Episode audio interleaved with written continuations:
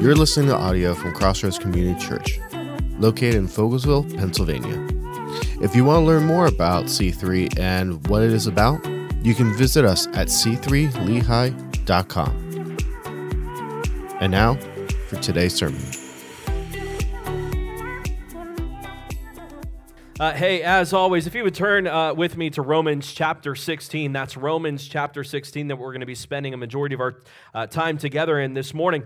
Um, just a reminder that there is mature content, and if you're new with us or jump into this series and you're like, why is there mature content in church? Because anytime that we give the historical background to Rome, there's mature content included because the depravity of Rome is just almost, almost astonishing.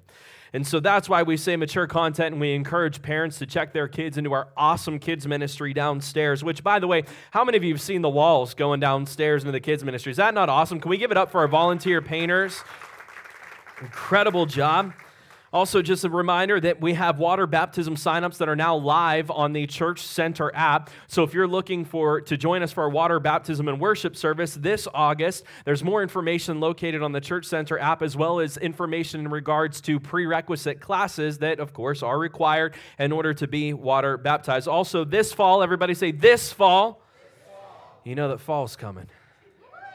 You know that fall is God's season, right? It's extra anointed, and not just for bow season. I mean, it's just all around incredible. But hey, uh, fall is coming, and this fall we're going to be offering a homeschool co op here at the church. Just an opportunity for students in Christ to get together. And so there'll be more information provided in the near future as to what that looks like. And I also want to throw out there that we have some opportunities, some serving opportunities that we're looking for uh, volunteers to join us on Wednesday nights uh, coming this fall through winter for our Royal Rangers and Girls Ministry. Royal Rangers is our boys ministry program. And Then we have our girls ministry program that meets here on Wednesday nights. And I love it. I'm so proud of our Wednesday night programs because it's a safe place for boys to be boys and girls to be girls and grow in Christ, which is just so necessary in today's time. Amen, church?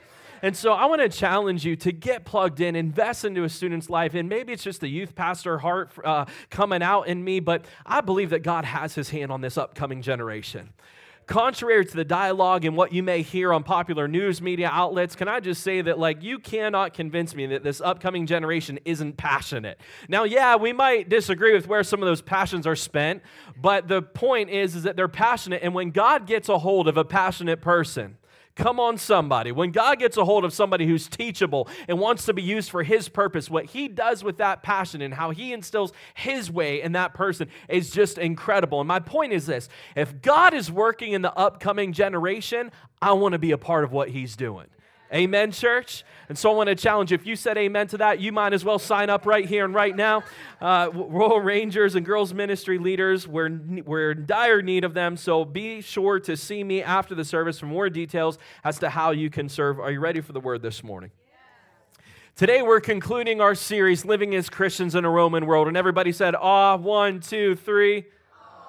I know. So, we're concluding our series, Living as Christians in a Roman World, and I couldn't think of any better way than to end this series kind of the same way that Paul did in Romans chapter 16. This is the final chapter in his letter to the church in Rome. And just a reminder that as we go through this chapter, we're going to be taking our points from Scripture. Typically, I enjoy uh, preaching what's called topical. It means that we pick a topic and then we're all over God's Word, just kind of proving the point how Old Testament, New Testament comes together and still applies to our lives today. Can I hear a good amen? And normally that's the route that I like to go, but today we're going expository, meaning that we're going with a, a, a certain portion of Scripture and we're taking our points from that passage. That's how we're going to be spending our time this morning. So, Romans chapter 16, right from the beginning, verses 1 through 2. Very simple. 16, Romans 16, verses 1 through 2. Paul speaking, I commend to you our sister Phoebe, a deacon of the church in Cenchrea I ask that you receive her in the Lord in a way worthy of his people, and to give her any help that she may need from you, for she has been the benefactor of many people, including me. Hit the pause button. For many, this may seem like an insignificant portion of Scripture at face value, we look at this scripture and we say, okay, God's just kind of saying, hey, there's this girl Phoebe. She's nice. She's awesome. She's helped me, and leave it at that. But something that you and I must consider, as we have been considering this fact that I'm about to get to over the past couple weeks, is the time and place of this writing. You have to understand that in Rome, during this time, women were viewed as less than. Women were viewed as less than second class citizens. For example, a woman could not divorce. But if a man wanted to get divorced, it was his right to. But women, that choice was not in their hands. Often, when a woman became pregnant, families and people around her would hope for the child to be a boy. Now, please, I, understand that we live in a day and age with, I love these parties. They're called gender reveal parties. Are you familiar with them? And I remember, you know, my wife and I, for, for our daughters, we had to do something called redneckery. And redneckery is when you add some redneck tendencies to an event. And we just had to do it. So I remember the balloon was filled with confetti. We didn't know if it was blue representing a boy or pink representing a girl, but we had a shop. We gave them an envelope from the doctor and they filled this uh, balloon, I didn't know at the time, with pink confetti. And I remember we did the righteous thing and we took a shotgun and blew up the balloon. Pink confetti went everywhere. You see, some people do the little party poppers, that's not big enough. And I remember sitting there and praying, God, don't let me embarrass myself. This is a shotgun. How can you miss? And I remember we celebrated that. I, I, growing up, I always pictured myself as a boy dad. And now that I have two beautiful daughters, I can't imagine my life in any other way. I can't imagine my man cave being filled with princess stuff. Think about that. I love it. But during this time, that was not the case. If somebody birthed, if a woman birthed a female, a little girl, they were viewed as almost cursed. Girls were viewed as nothing more than a financial burden to one's future.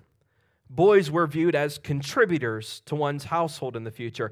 And the view of females being a burden was so common that males actually had a better chance at survival. Now, what do I mean by that? I mean, after a child was born, if it was a girl, it was a common practice for the Roman women to take this child at the request of their husbands, take this child to the public dump and leave it there and either the child would die by the elements or predators.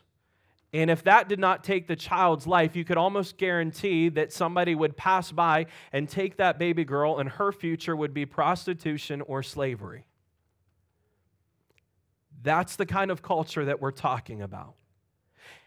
Now, why bring this up? Because I want you to understand how drastically different the Word of God is. Paul brings this message. Maybe it'll help us understand when Paul says, Husbands, love your wives as Christ loves the church. Maybe it'll help us understand how earth shattering, how groundbreaking that was to a Roman culture who said, You want me to lay my life down? And Paul says, Yes. Maybe it'll help us understand how drastically the word of God is when Paul presents this gospel and the first witnesses of Christ's resurrection were women. Maybe it'll help us understand that throughout the Old Testament and the New Testament, God divinely calls women to ministry. Can I hear an amen this morning? Husbands, if you didn't say amen, your wife has a right to slap you in this moment. I'll look away. The Word of God is so drastically different. My point in this church is the Word of God has always been drastically different than culture. And now is not the time where we as Christians need to shy away from that reality. We need to embrace it and move forward. Amen? You'll notice that Paul, in the midst of talking about how God divinely calls women to equality and he divinely calls and appoints women to ministry, you'll notice that Paul calls Phoebe a deacon. The Greek word here is the female version of deacon. Paul says deaconess. The word deacon refers here to a Christian designated to serve with as with or as an overseer, elders of the church in a variety of ways. Paul's point is that Phoebe is a servant of the church set apart for special ministry. We therefore know that she's a benefit to the body of Christ, that she functioned within the context of ministry. And Paul says, on a personal na- note, he says, She's ministered and blessed my life and my calling. My point this morning is this women are vital to the body of Christ and in the ministry of the church. Yeah, husbands, you weren't about to make that mistake twice. Amen. I'm louder than him. Women are vital, imperative to the body of Christ. Why bring this up? Because we're living in a day and age where the church is continually accused of believing in a doctrine that is anti women, that is sexist. And friends, the amount of evidence that we have proves overwhelmingly that that is just not true. Furthermore, ladies, you have a vital role in the body of Christ that men cannot fill. God created us drastically different, but beautifully in a complementary way. There are things that men can do that women simply cannot. And there are things that women can do that men simply cannot. And in that beautiful way, God calls us both to ministry. It may look a little bit different, but God calls us all to ministry. Amen, church? And notice how Paul says to greet Phoebe. He says, I commend to you our sister Phoebe. Was she his literal sister? Shout it out if you know it. Don't get quiet on me. No. A term of endearment. He says, Greet our sister Phoebe, a deacon in the church of Cenchrea. I ask that you receive her and the Lord in a worthy way, worthy of his people, to give her any help that she may need from you. It's safe to assume that the church does not know her. And Paul is encouraging this church that has not met her yet to embrace her like a sister. Friends, the point is this, and a lesson that we can learn from Paul's writing here may we always be a church that is welcoming and hospitable to outsiders. You don't need to earn our, you don't need to prove yourself before you earn our love. Our love is freely given to the outsider. Can I hear an amen this morning? Paul is saying our sister, as he looks at Phoebe as somebody that he's related to, may we view one another with that kind of closeness. Church, let's always strive to continue to be a place of welcoming hospitality where we welcome those that we don't know in a manner worthy of the title Christian. I believe that this is a strong point, a strong component of the ministry here at C3, which I'm going to talk about here in a moment. But my point is this is let's never take this for granted. Amen. Paul had the credentials to tell this church that he was writing to to be welcoming and hospitable. Why do I say that he had the credentials to give such direction? Because Paul was a relationship driven church leader. Throughout all of his letters, throughout all of his epistles, you can just tell that Paul connects with people in a deep and intimate way. Have you ever met somebody like that? No matter where you take them, they just get along with whoever's there. Don't they make you sick? Right? Like, no matter where you take these people, like you leave the room and you come back in and everybody's talking to them. And can I just say, like, that's my wife. I swear that my family loves her more than they love me. At every family gathering, I, I, I go to one room, I walk back in, and everybody's gathered around her, and she just has that gift. Have you ever met people like that where they're just comfortable in environments that are unfamiliar to us? I like to picture Paul like that because Paul has so many relationships and so many friendships that he had to have people skills. He had to have that ability to be able to connect with people in a deeper manner. Let's discuss this a little more. Romans chapter 16, verses 3 now through 16. Greet Priscilla and Aquila, my co workers in Christ Jesus. They risked their lives for me. Not only I, but all the churches of the Gentiles are grateful to them. Greet also the church that meets at their house. Greet my dear friend Epaenetus who was the first convert to Christ in the province of Asia, greet Mary, who worked very hard for you. Greet Andronicus and Junia, my fellow Jews who have been in prison with me. Can I just say that that's awesome? That Paul is like, oh, hey, by the way, we shared a cell. they are outstanding among the apostles, and they were in Christ before I was. Greet Ampliatus, my dear friend in the Lord. Greet Urbanus, our co worker in Christ, and my dear friend Stachys. Greet Apelles, my, eh, eh, eh, whose fidelity to Christ has stood the test. Greet those who belong to the household of Aristobulus. Yeah, say that 10 times fast. Greet Herodion, my fellow Jew. Greet those in the household of Narcissus who are in the Lord. Greet Tryphena and Tryphosa, the women, those women who took the hard work in the Lord. Greet my dear friend Persis, another woman who has worked very hard in the Lord. Greet Rufus. Stop. Anybody's name whose name is Rufus, they are an awesome person and I will look for any and every excuse to greet somebody named Rufus. We don't even necessarily have to be that close. And you can guarantee that when I find out your name is Rufus, if I see you in Walmart, you're going to hear some pastor going, Rufus! Just saying, for those of you maybe considering having more children, Rufus is a great name. Chosen in the Lord and his mother, who has been a mother to me. Greet Syncritus, Phlegon, Hermas, Patrobas, Hermas, and our other brothers and sisters with them. Greet Philologus, Julia, Nereus, and his sister Olympas, and all of the Lord's people who are with them. Greet one another with a holy kiss. All the churches of Christ send greetings. Now hit the pause button real quick before you try kissing anybody here please understand that you'll probably be met with physical force if you try that. Secondly, we have to understand that during this time, you greeted those who you knew intimately, almost like family, with a kiss on the cheeks. Paul is saying, embrace these people like that. But notice that throughout this, this chapter full of beautiful names, Notice that Paul doesn't just list people that he doesn't know. He doesn't just list names that don't mean anything to him. Paul knows these people. He knows about them. He knows the work that they've done, and he says, I have experience coming alongside of them and their labor and work. He knows their families.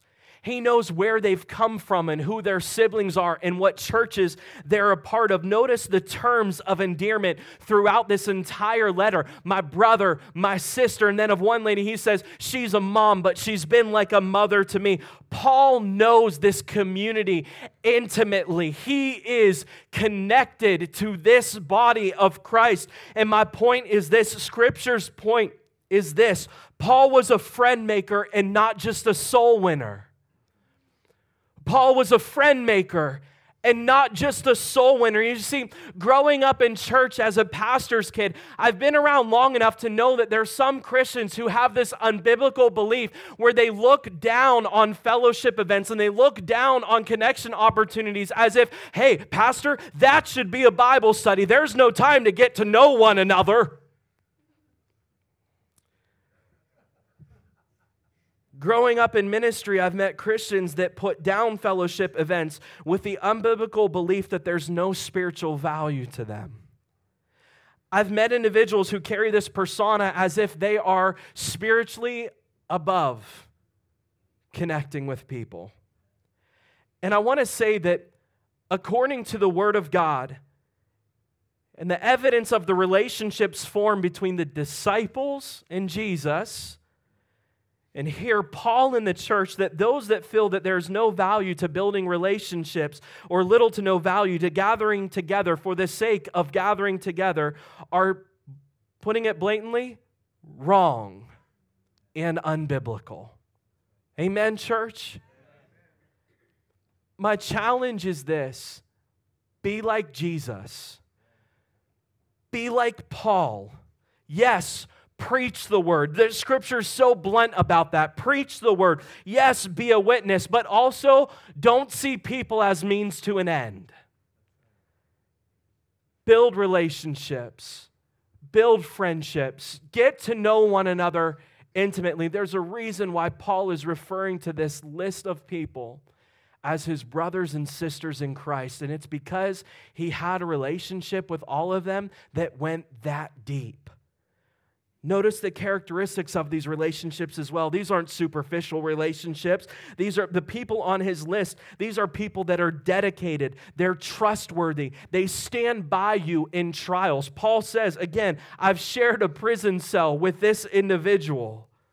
They're hardworking. Paul says of one mother, she's been like a mother to me. Church, this is a beautiful picture of the kind of people that we should be the kind of characteristics that you and I should have towards one another. May we be to one another like these people on this list are to Paul. May we be like to one another like these people on this list are to Paul. Seeing each other as family, loving one another, not just knowing each other's names and passing by on a Sunday morning. Can I hear a good amen? But truly knowing one another, loving one another. And I got to be honest, can I brag on C3 this morning? Is that okay? I don't feel like I need to preach on this too much. We like each other. I feel like this is us. And so today, I'm preaching from a preventative stance rather than a restoration one.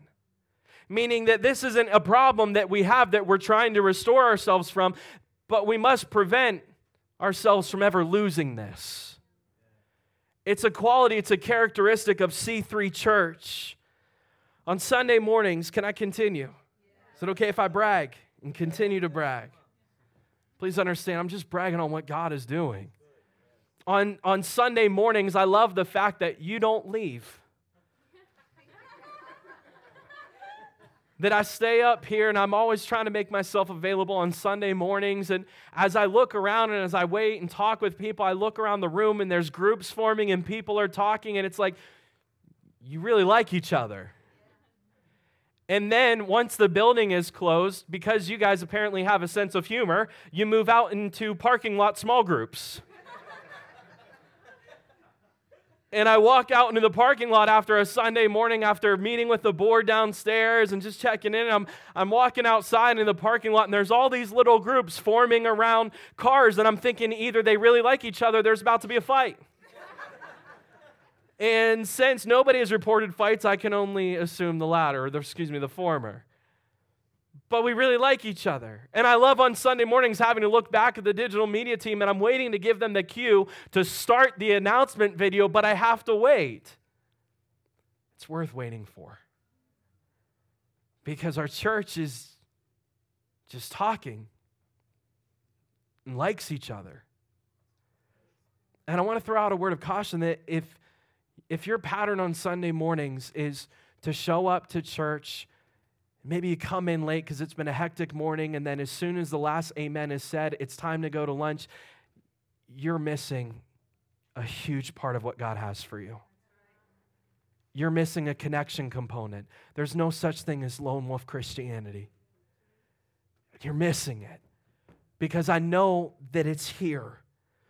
I've loved over the past couple weeks on Wednesday nights I just felt the Lord leading me to take Wednesday nights and rather than doing another study or study throughout uh, the summertime, to just kind of hit the pause button and host fellowship nights where we have bonfires going and, and the Gaga pit. Have, how many of you have seen the Gaga pit ball? Are you familiar? Okay. If you're not familiar with Gaga ball, Google it. It's violent, but it's awesome. Your kids will love it.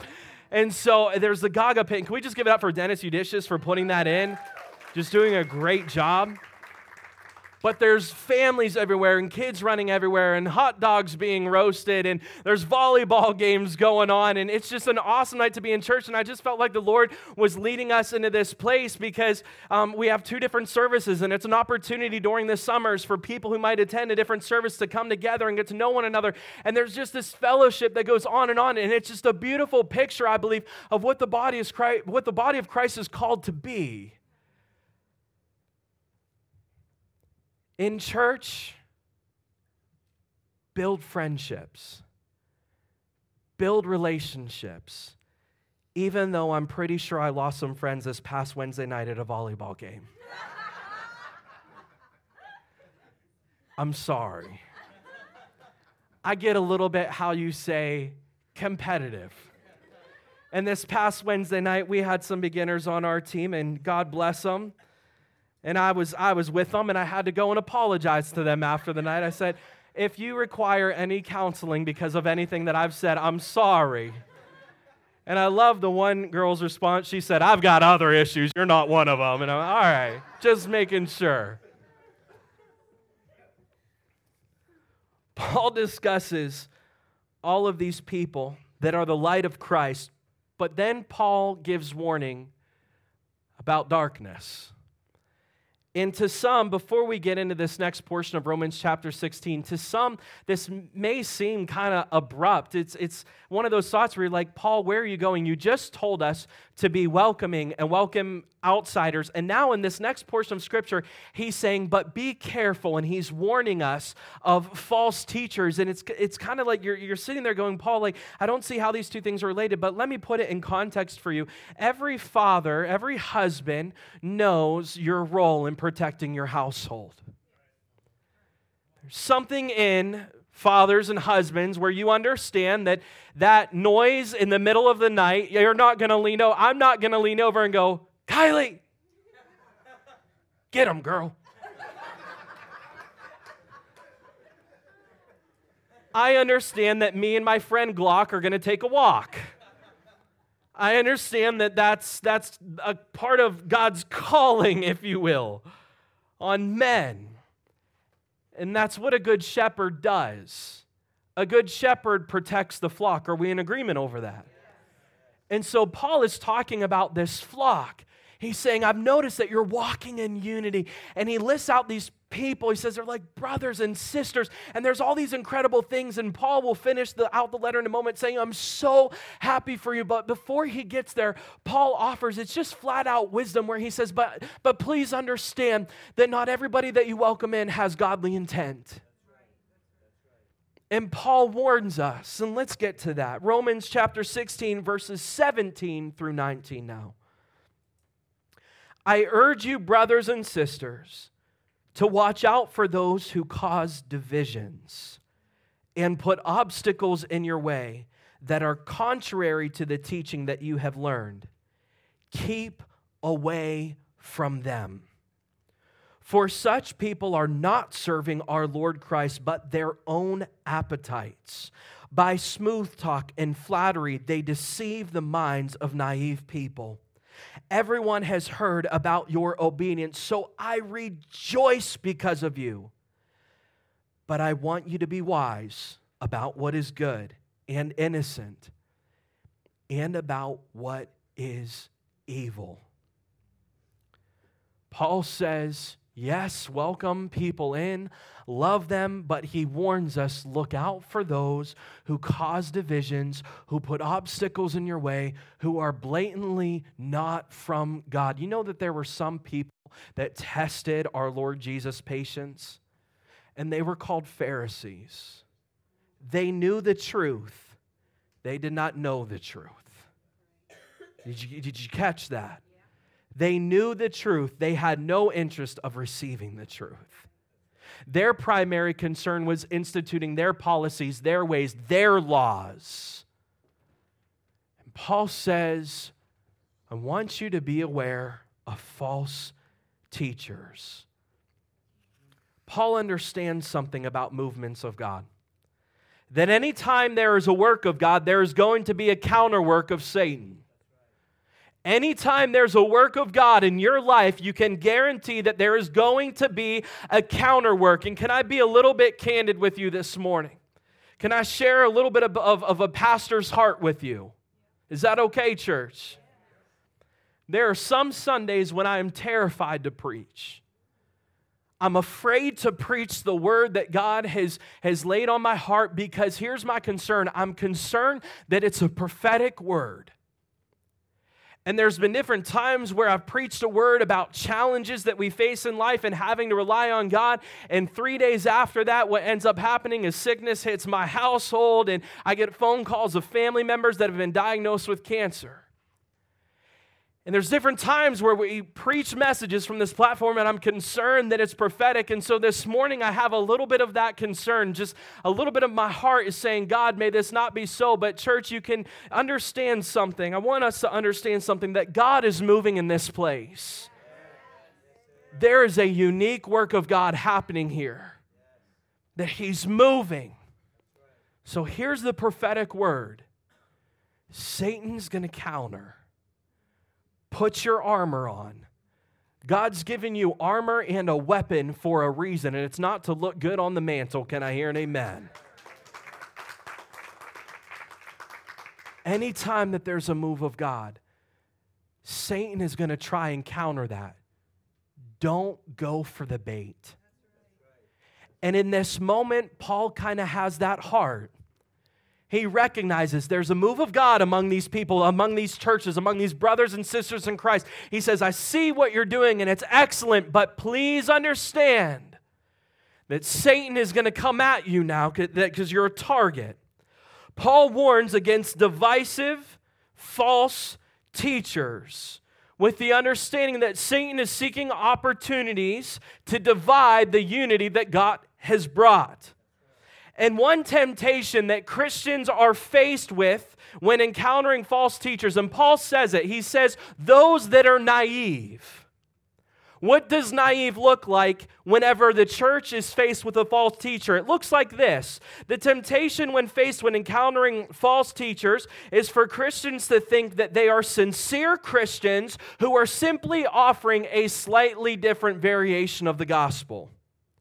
Perhaps they are offering a better understanding of some parts of the gospel. And Paul rejects this perspective completely. Paul does not go down the path of naive saying, well, their heart means well. They have good intentions. Paul rejects this and he says these are false teachers that the only thing that they have in mind is their own gain. They in no way serve Christ. Instead, they serve themselves. Here are a few signs of false teachers as defined in Romans chapter 16.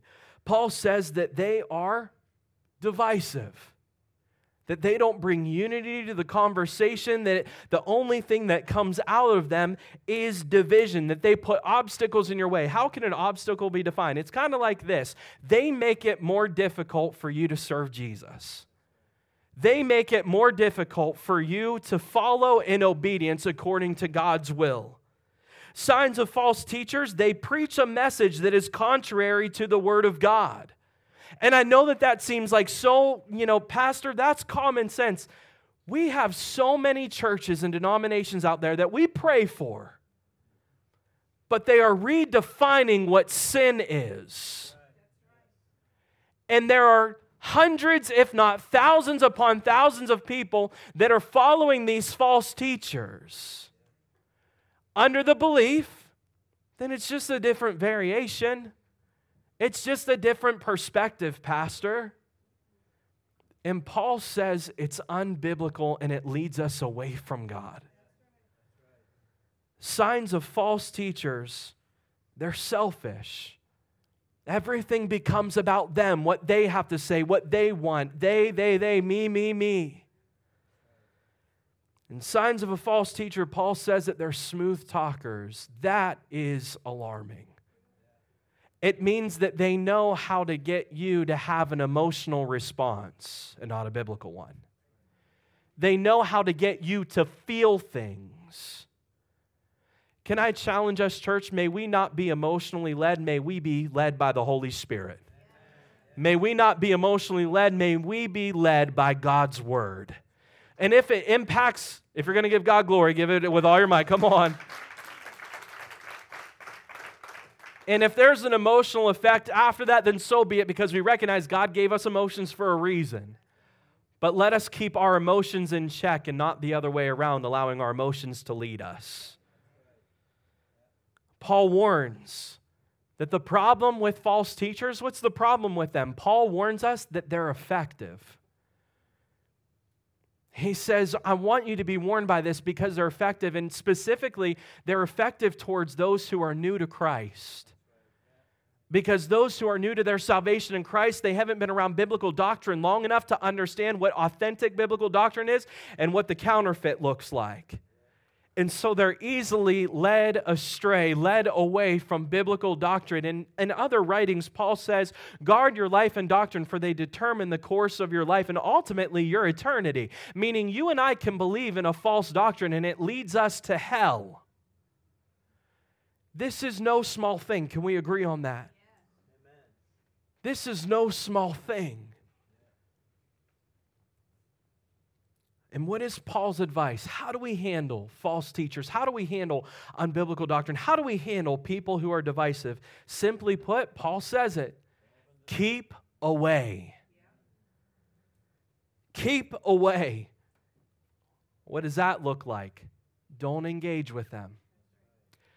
Don't respond to them on social media. Don't take the clickbait. Don't go to other people seeking wisdom when it's really a way to talk about the person. Maintain unity. Church, can I challenge us this morning with a biblical principle?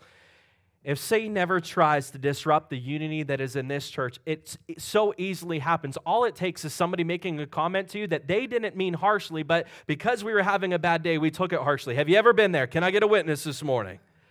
Where, like, you said it nicely, but I heard, because I was just in that mood. And what ends up happening is Satan takes that little interaction and it festers in our spirits and in our hearts, and soon bitterness starts to just grow in us to where we just become miserable people. We're not trusting others. And then, like I said, we're going to others for wisdom, aka, I'm just going to you so that you can tell me I'm right in being offended by that person. And what we ultimately end up doing is we don't do the biblical thing, which is so just as simple as keep away. Go to them. Go to them. If there's ever any disunity in your relationships in your life, can I challenge us this morning with a biblical principle of simply going to that person in seeking unity? Not seeking, I'm right, you're wrong but simply seeking unity. And that's how you and I keep the devil away from disrupting what God is doing. Don't engage with them. Don't allow them influence in your community. Don't respond to them. Turn off the news. Don't give that outlet space in your life. Don't give that narrative space in your heart. But how do we recognize divisiveness or false teachers if we have any hope to stay away from them?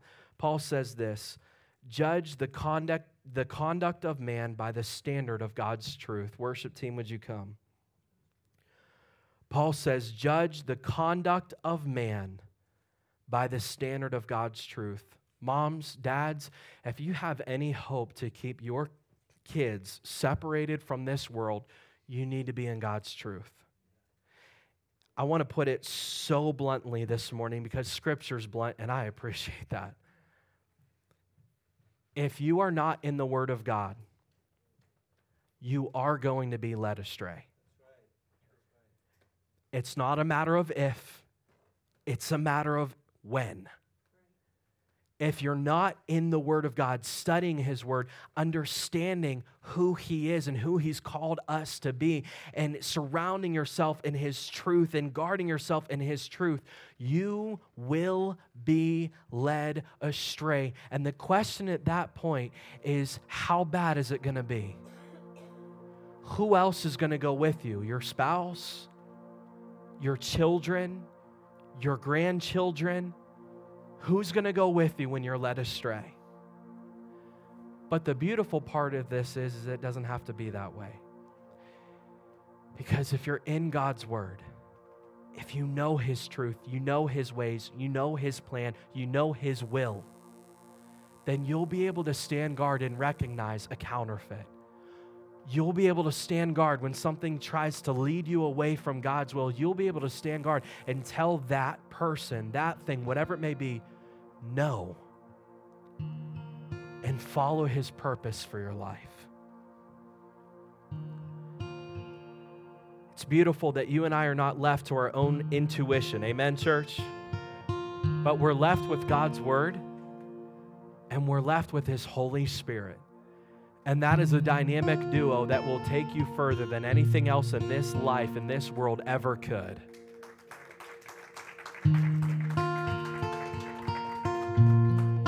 Lastly, Paul says in Romans chapter 16, verses 20 through 27, the God of peace will soon crush Satan under your feet. The grace of our Lord Jesus be with you. Timothy, my co worker, sends his greeting to you, and as do Lucius, Jason, Sosipater, his mother must have hated him, my fellow Jews. Tertitus, who wrote down this letter, greet you in the Lord. Hit the pause button real quick. You might be saying, I thought this letter was from Paul. It is, but we understand from this is it's kind of like if Paul was speaking to his secretary who is writing everything down. Gaius, whose hospitality I and the whole church here enjoy. That is awesome. He must have ordered from Mission Barbecue. Sends you his greetings. Erastus, who is the city's director of public works, and our brother Quartus send you their greetings. Now, to him who is able to establish you in accordance with my gospel, the message I proclaim about Jesus Christ, in keeping with the revelation of the mystery hidden for long ages past, but now revealed and made known through the prophetic writings by the command of the eternal God, so that all the Gentiles, those who are non Jewish, might come to the obedience that comes from faith. To the only wise God be glory forever through Jesus Christ. Amen. Paul knows how to end a letter. I'm just saying, this Christmas season, end your Christmas cards like that. Over the past few weeks, we've touched on the challenges of the Roman culture. We've touched a little bit on how depraved the Roman culture was this morning when discussing how Rome chose male babies and how disheartening that is. We've talked over the past couple weeks how Rome was monotheistic. They believed in many different gods, or excuse me, polytheistic, many different gods. We've talked about how Rome devalued humanity. We've talked about the immorality of Rome that just makes you sick to your stomach. And what are Paul's final words to a church that is living in this kind of demonic, depraved culture? Paul's final words well, first off, Satan's going to be crushed. Satan's going to be crushed. May we wake up every day and remind ourselves that no matter what challenges come our way, no matter what tries to lead us astray, that ultimately, in the end, he's going to be crushed. Paul reminds the Christians in the Roman church and still reminding us here today that strength comes from Jesus Christ. How do I have strength to fight my sinful flesh and a sinful culture that is continually coming against me and trying to pull me in its ways? Paul says you'll find your strength in Jesus, and the Holy Spirit will help supply it. Paul says, My gospel might be a little bit odd. Why is he referring it to his gospel? And what Paul simply means by this is that he, Paul, has consistently preached and presented throughout this letter to the Romans a biblical word. Nobody should accept any other version of the gospel of Jesus. If there's any variation of this gospel, church, it's a false gospel. And Paul begins his final paragraph by saying, Now to him, and that kind of means in conclusion, and then he exalts God and explains all that God has done for us and through us. And then he ends it with this beautiful statement the only wise God. You know that Paul is insinuating that all other gods are foolish the only wise God be glory forever through Jesus Christ. And he says, Amen. Do you know that amen means so be it? Would you stand with me this morning? Paul finishes his letter by proclaiming the gospel of Jesus Christ. Paul is full of faith, not fear. May it be so for us. May we strive for our lives as we close. May we strive for our lives as C3 Church, as Christians here in 2022 May we strive for our lives to be marked by these things throughout Romans 16.